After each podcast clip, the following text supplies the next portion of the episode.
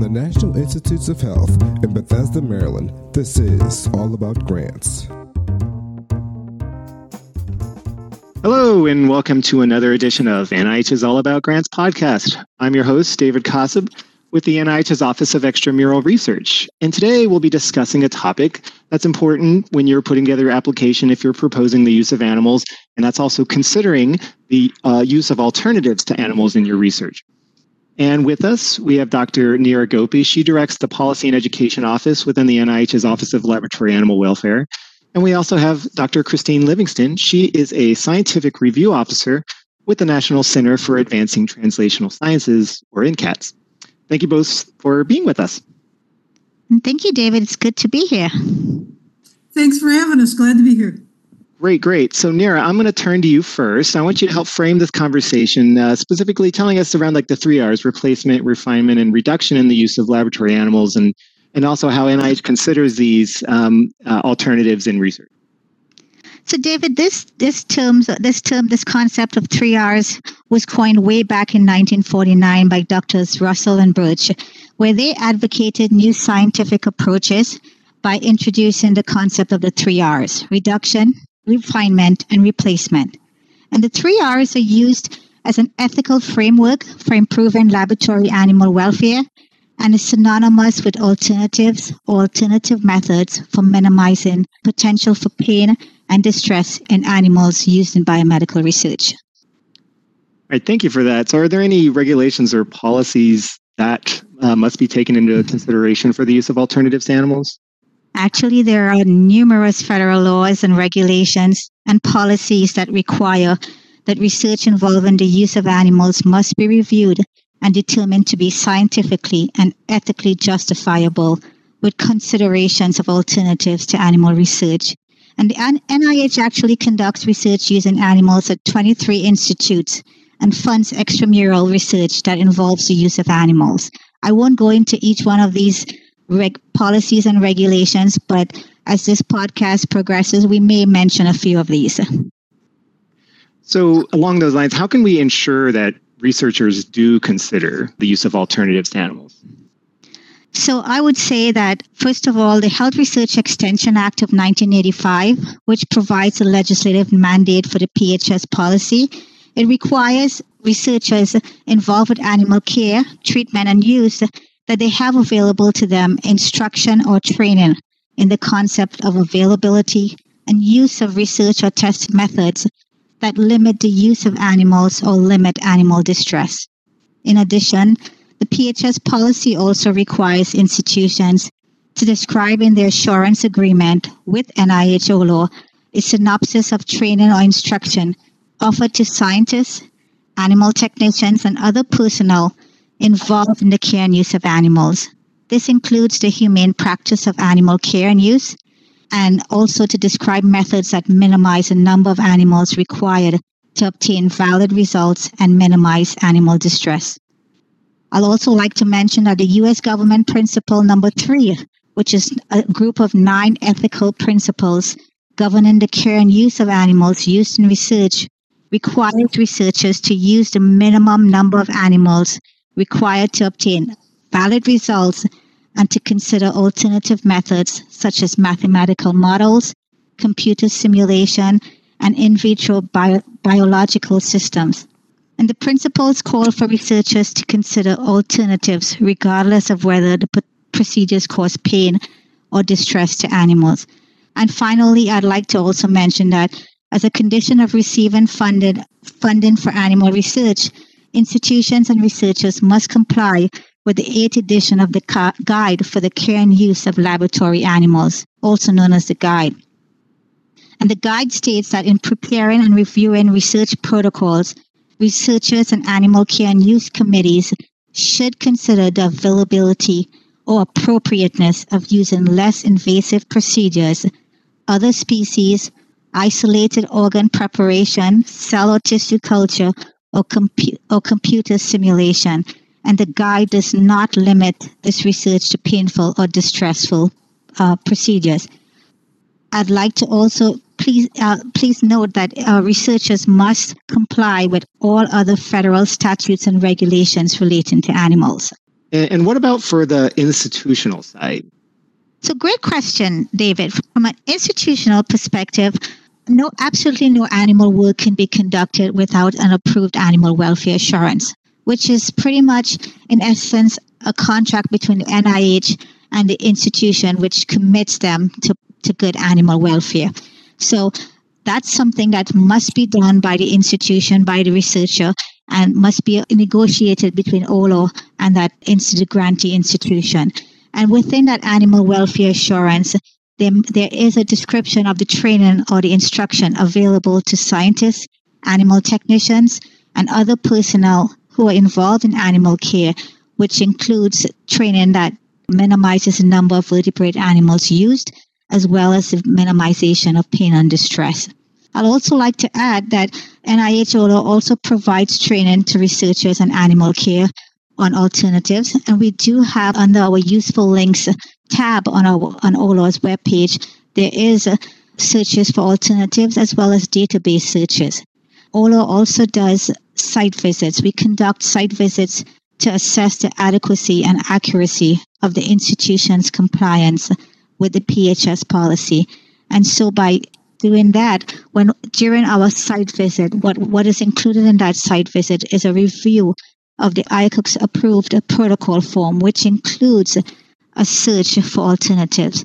So there's a whole range of different checks and balances in place to ensure that the institutions do consider the use of alternatives, as well as NIH's oversight of these alternative searches. Wonderful, great. So now I actually want to turn to Christine. Can you tell us uh, where in the application someone might be talking about alternatives to animals and how they might justify the use of animals if there are no alternatives? So that would be included with the rationale for your research. It would be located in the research plan segment of your um, application. That's the six or 12 page research plan that's associated with any grant application coming into the NIH. Um, in that uh, section of the application, you would, if there are alternatives, you would probably be using them. If there are no alternatives, then you need to justify your choice of animal model and not only your choice of animal model, but um, if there are models that are close to the one that you're using, you might cite those, but indicate what their limitations are. Um, uh, basically, you're providing the rationale for your scientific approach, and that includes your animal or non-animal model. It should all be up in the research um, research plan.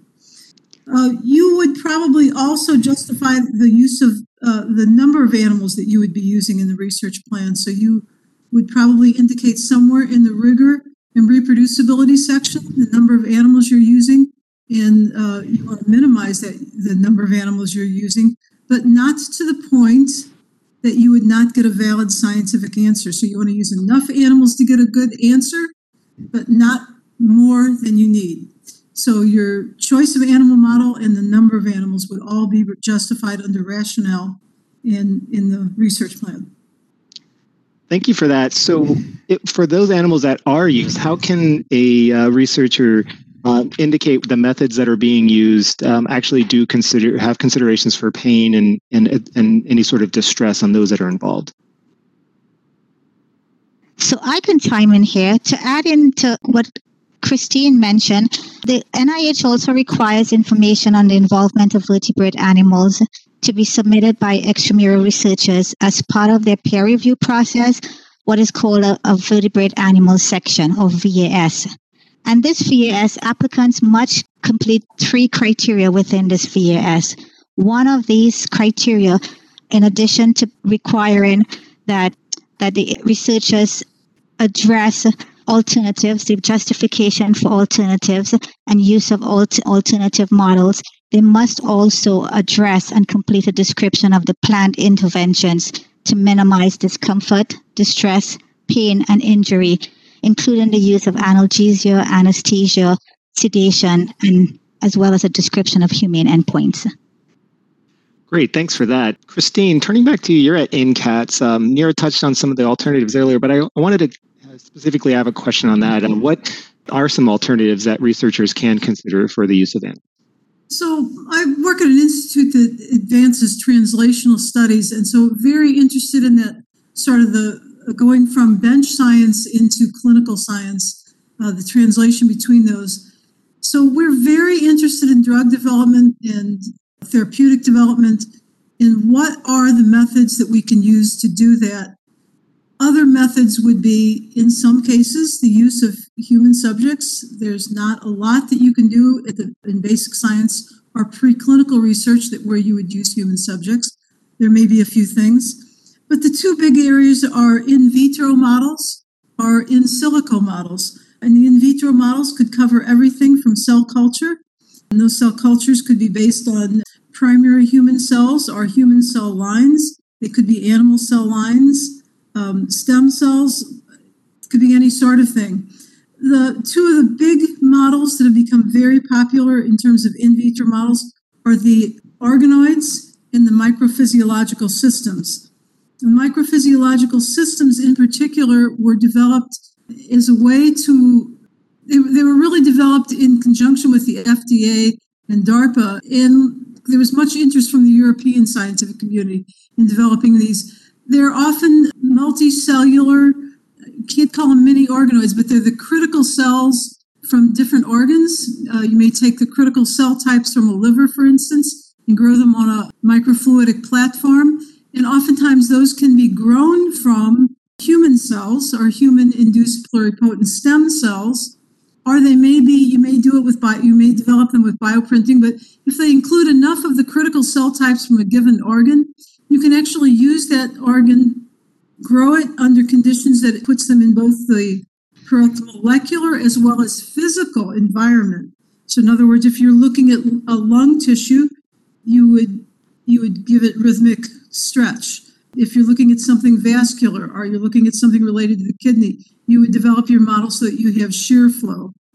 And these, you, you put the stem cells on these platforms and they can actually grow up into uh, really pretty well functioning organs. And they become wonderful models for testing toxicity and efficacy of different therapeutics. They're already have a lot of attention from regulatory agencies such as the FDA, agencies within the European Union, and they're a great way to either reduce or ultimately the goal would be to replace the use of animals for many of the tox efficacy studies that we currently conduct. The last area, alternatives, are the in silico models, and of course, those are the mathematical and computer models.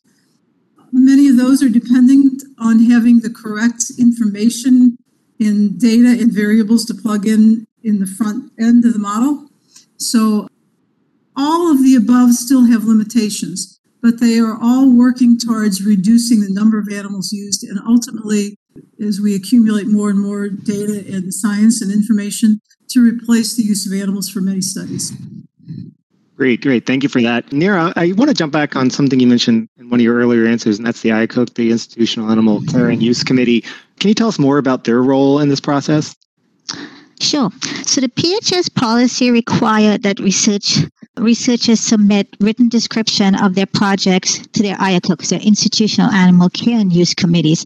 And in, included in that written description, they must include a description of research activities that do not necessarily duplicate previous experiments. They must also include a description of methods and sources used to determine that alternate, alternatives were not available. And so once, once these descriptions are included in those protocols, the IACUC is responsible for reviewing and approving these, these descriptions as submitted by the researchers. Well, on the on a similar vein, what about for peer reviewers? Uh, Christine, you're in scientific review. Can you tell us uh, how the peer reviewers are thinking about alter- alternatives? So the peer reviewers are also looking at the animal care and use protocol. The big difference is, is that the peer reviewers are oftentimes individuals who are in the same scientific field as the grant applicant. So they are very familiar with the various animal models or non-animal models, the alternatives. They know the pluses and the minuses, the advantages, the disadvantages, and the limitations of those models. And they're very good at number one, evaluating, because they're in the same field as the grant applicant, they're very good at evaluating the importance of the question being asked. Is this really a valid question that we need to ask and address? They know if the animal model is the best model, if that's what's being proposed. They can evaluate that. They know if there's an alternative because they're in that same field.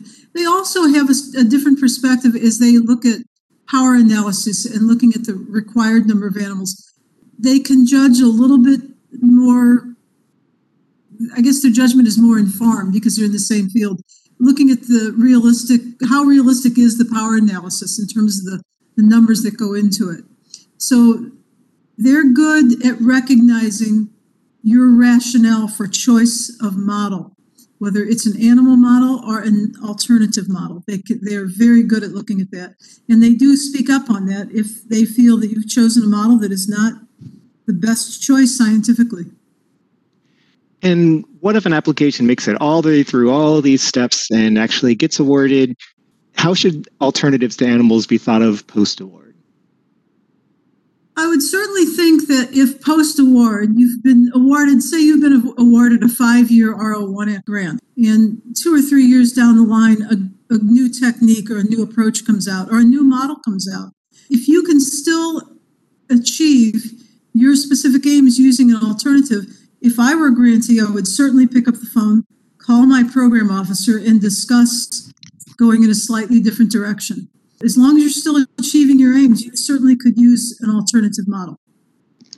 And I would like to add, David, that you know the IACUC is also required to conduct a complete review at least once every three years. So if there has been any improvements or progress made in terms of a, a more appropriate animal model, then that's time where researcher can surely uh, make changes to their protocol to reflect those advancements in the models used.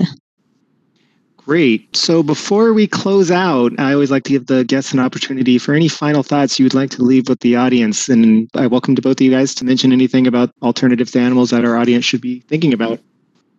So I'd like to say that in closing that investigators are accountable for the protection of research animals in their care from the early stages of planning all the way through study completion, and that the only acceptable research involving animals is one that uses the smallest number of animals and causes the least possible pain or distress, as well as a research which is consistent with achievement of a justifiable scientific purpose, which is necessary because there's no other way of achieving that purpose.